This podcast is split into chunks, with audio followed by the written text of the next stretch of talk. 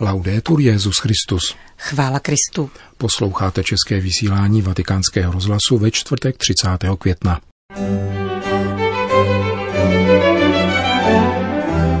Papež v Rumunsku připomene křesťanské kořeny Evropy, říká kardinál Parolin v rozhovoru před nadcházející cestou svatého otce do této země. Zbližování s pravoslavnými vede skrze malá gesta, referuje z Bukurešti náš zpravodaj. Papež zaslal poselství do rukou generálního ředitele agentury OSN pro výživu a zemědělství. To jsou hlavní témata našeho dnešního pořadu, kterým provázejí Milan Glázer a Johana Bromková. Zprávy vatikánského rozhlasu. Vatikán. Zítra, tedy v pátek 31. května, se papež František vydá na návštěvu Rumunska. Během této své 30. zahraniční cesty blahořečí sedm řecko-katolických biskupů, mučedníků komunistického režimu. Ve stopách Jana Pavla II., který navštívil tuto zemi právě před 20 lety, chce římský biskup přinést poselství jednoty, jak jej hlásá rovněž oficiální motocesty Kráčíme společně. Návštěva Rumunska se ponese rovněž v silně mariánském duchu, připomíná v rozhovoru tradičně představujícím zahraniční papežské cesty kardinál státní sekretář Pietro Parolin. Partenza avverrà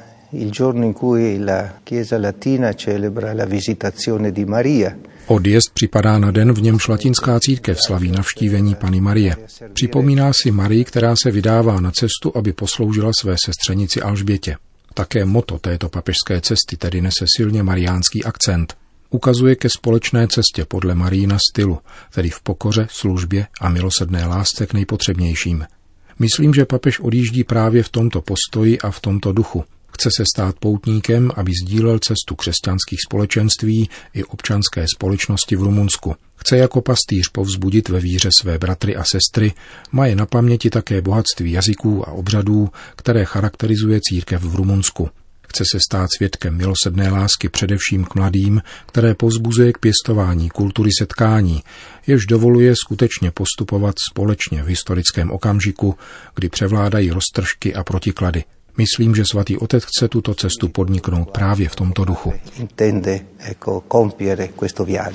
Papež se setká s latinskou a řecko-katolickou komunitou v zemi s pravoslavnou většinou. Cesta má tedy nutně také silně ekumenický ráz. Ano, to je rovněž význačný rys této cesty. Připomeňme si, že právě před 20 lety v květnu roku 1999 navštívil Rumunsko svatý Jan Pavel II. Byla to cesta, kterou lze označit za historickou, protože otevřela brány k návštěvám dalších zemí s pravoslavnou většinou. Všichni si vzpomínáme na volání, které tehdy stoupalo z náměstí. Jednota, jednota. Byl to bez pochyby první a základní krok. Papežova nynější cesta chce pokračovat v těchto stopách, chce být dalším krokem ku předu v tomto smyslu pracovat pro ekumenismus. Z ekumenického hlediska je, myslím, nutné zdůraznit dvě věci. Jednak poukázat na Rumunsko jako na křižovatku, kde se setkává východní a západní Evropa, na roli mostu mezi různými kulturami, jak to ukazuje také velmi bohaté umělecké dědictví. Druhou věcí je společné svědectví. V Rumunsku můžeme mluvit o ekumenismu, který papež nazývá ekumenismem krve. Věřící katolické i pravoslavné církve totiž trpěli společně pod ateistickým režimem, který pošlapával náboženskou svobodu a práva věřících. Uskutečnili tedy jednotu v utrpení, v mučednictví. My doufáme, že tito naši bratři, kteří jsou již v nebi a po utrpení prožitém na zemi se těší boží slávou, napomohou v pokračování této cesty. Na mariánském poutním místě Sumuleu Čiuk přivítá papeže převážně maďarská menšina žijící v Transylvánii.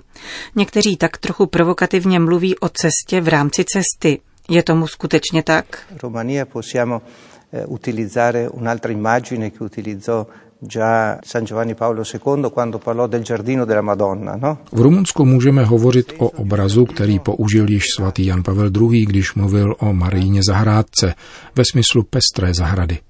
Najdeme tam různé komunity.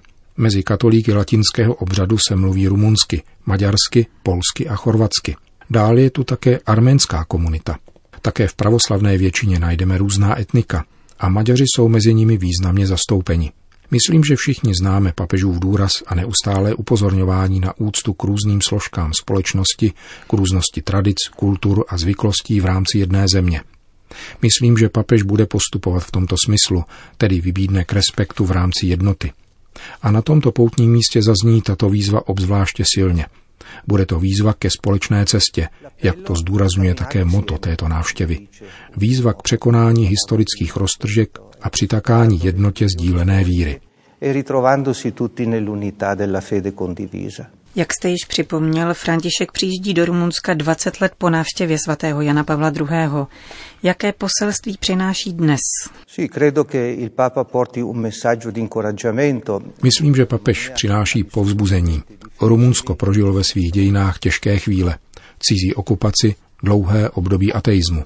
Od roku 2007 se stalo součástí Evropské unie a přineslo jí značný příspěvek, počínaje kulturním dědictvím. Nedávno na vrcholové schůzce v Sibiu bylo poukázáno na význam míru, na dlouhé období míru zajištěné Evropskou unii, na prosperitu a pokrok, které přinesla. Papež přirozeně poukáže k zakládajícím hodnotám této Evropy a také na křesťanské kořeny, protože tyto hodnoty, jako je důstojnost člověka a solidarita, nacházejí pevné zakotvení právě v křesťanské kultuře. Jejímž nositelem je také Rumunsko.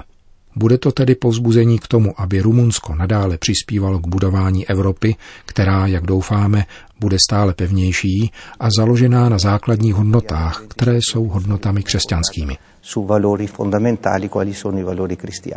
To byl rozhovor s kardinálem státním sekretářem Pietrem Parolinem.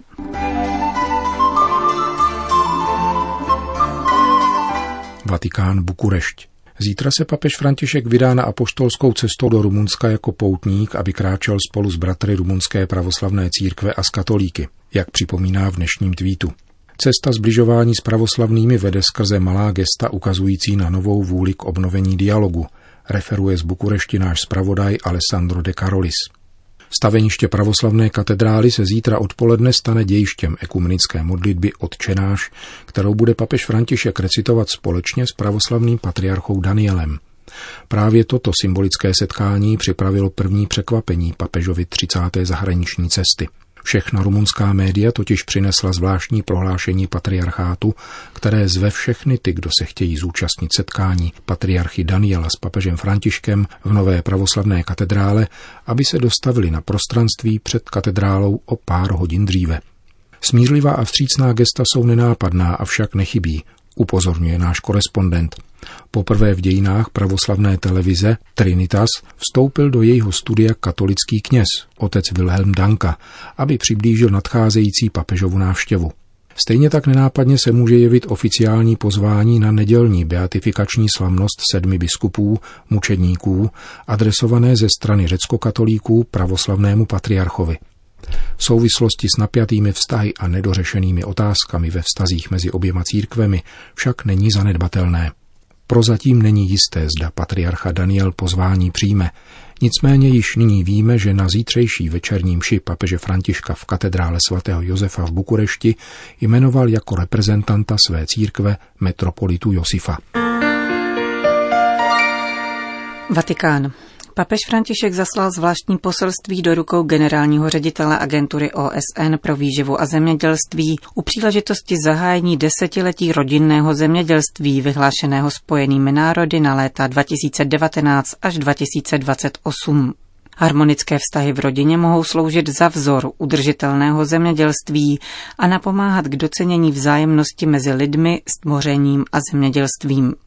Stejně tak je rodinnému životu vlastní princip subsidiarity založený na mezilidských vztazích a schopný formovat sociální řád, který nepřehlíží cíle společného dobra a upřednostňuje potřebné, píše František.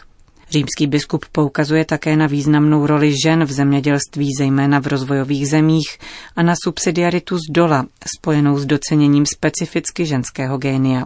V souvislosti s kritickým stavem výživy v nerozvinutých zemích upozorňuje na význam zapojování mladé generace do zemědělských prací, nejen jako lék na nezaměstnanost, ale také z hlediska vnášení nové energie do sektoru, který je v mnoha zemích strategicky důležitý. S tím souvisí propracování vzdělávacího systému a národních politik, směřujících k posílení zemědělského sektoru v perspektivě integrální ekologie. Ekologická kultura totiž nezbytně zahrnuje jistý způsob myšlení, životního stylu a spirituality, schopné vzdorovat technokratickému paradigmatu, dodává papež v poselství do FAO. V závěru svého listu František připomíná, že podpora rodinného zemědělství jako součást agendy usilující o vymícení hladu na světě zároveň zaměřuje pozornost na potřeby bratří a sester, kterým se nedostává základních potřeb k životu. Osvobození těchto lidí od hladu bude možné pouze jako výsledek koordinovaného a odhodlaného úsilí, vedeného v duchu úcty k základním lidským právům a mezigenerační solidarity jako základu udržitelnosti konstatuje František a v závěru připojuje požehnání pro všechny, kdo se budou podílet na této iniciativě sloužící široké lidské rodině. Vatikán. V severoitalském klášteře v Bóze dnes začíná 17. ročník Mezinárodního liturgického sympózia, tentokrát věnovaného tématu oltáře. Účastníky konference pozdravil prostřednictvím státního sekretáře svatého stolce kardinála Parolína rovněž papež František a sice krátkým poselstvím, které při zahájení sympózia přečetl Enzo Bianchi, předseda konferenčního vědeckého výboru. Svatý otec si přeje, aby úvahy nabízené vaším sympóziem vedly ke stále zralejšímu vědomí toho, že liturgie je zdrojem a vrcholem církevního života a též života osobního, protknutého bratrstvím, Ústavičně se totiž utváří ve škole Evangelia.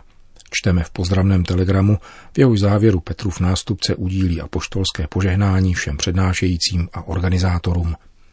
Liturgická konference v Bóze, která zhromažďuje architekty, teology, umělce, představitele diecézních liturgických a památkových úřadů i studenty těchto oborů, se na postavení oltáře v křesťanských církevních stavbách zaměřila už jednou, před 16 lety – Nyní se bude zabývat nejnovějšími historiografickými poznatky a otázkami, které v souvislosti s nimi vyplynuly na povrch.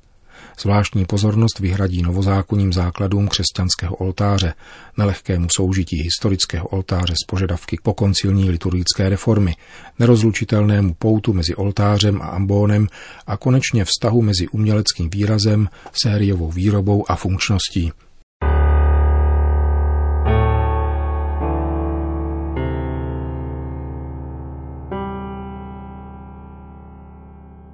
Krakov, Vatikán. Děkuji svatému otci Františkovi za to, že učinil přítrž pokusům ostouzet polského papeže a za rozhodné potvrzení svatosti Jana Pavla II. Stojí v závěru prohlášení emeritního krakovského arcibiskupa kardinála Stanislava Diviše. Dlouholetý osobní sekretář papeže Vojtily v něm reaguje na Františkova slova v rozhovoru pro mexickou televizi, v nichž podal vysvětlení příběhu vyprávěného během návratu ze Spojených arabských emirátů. Nikdo nemůže pochybovat o svatosti a dobré vůli Jana Pavla II. Jeho svatost byla veliká, skutečně veliká, řekl František v rozhovoru pro mexickou stanici Televisa. Vrátil se v něm k epizodě, kterou vyprávěl v únoru během tiskové konference při návratu z Abu Dhabi. Papež tehdy ilustroval vůli prefekta Kongregace pro nauku víry zasáhnout v konkrétním případu zneužívání. Po setkání s volaném Janem Pavlem II. však byl kardinál Ratzinger nucen odložit dokumenty do archívu a přiznal, že zvítězila druhá strana. Nyní po třech měsících papež František upřesnil, že šlo o kauzu Marciala Masiala de Goliada, zakladatele kongregace kristových legionářů. Papež rozhodně popřel, že by Jan Pavel II. znesnadňoval vyšetřování případu. Jan Pavel II. se osobně tohoto setkání neúčastnil, uvedl František. Bylo to setkání představitelů kurie různých úřadů, které mělo přeskoumat Masielův případ. Papež také naznačil, že Jan Pavel II. byl někdy klamán, jako v případě vídeňského arcibiskupa kardinála Groera. Zdůraznil také, že v boji se zneužíváním byl odvážný jak kardinál Ratzinger, tak Jan Pavel II. Musíme také chápat některé postoje Jana Pavla II., dodal papež. Přišel totiž ze světa uzavřeného za železnou oponou. Komunismus byl tehdy ještě silný. Byla to obraná mentalita, dodal svatý otec v rozhovoru pro mexickou televizi.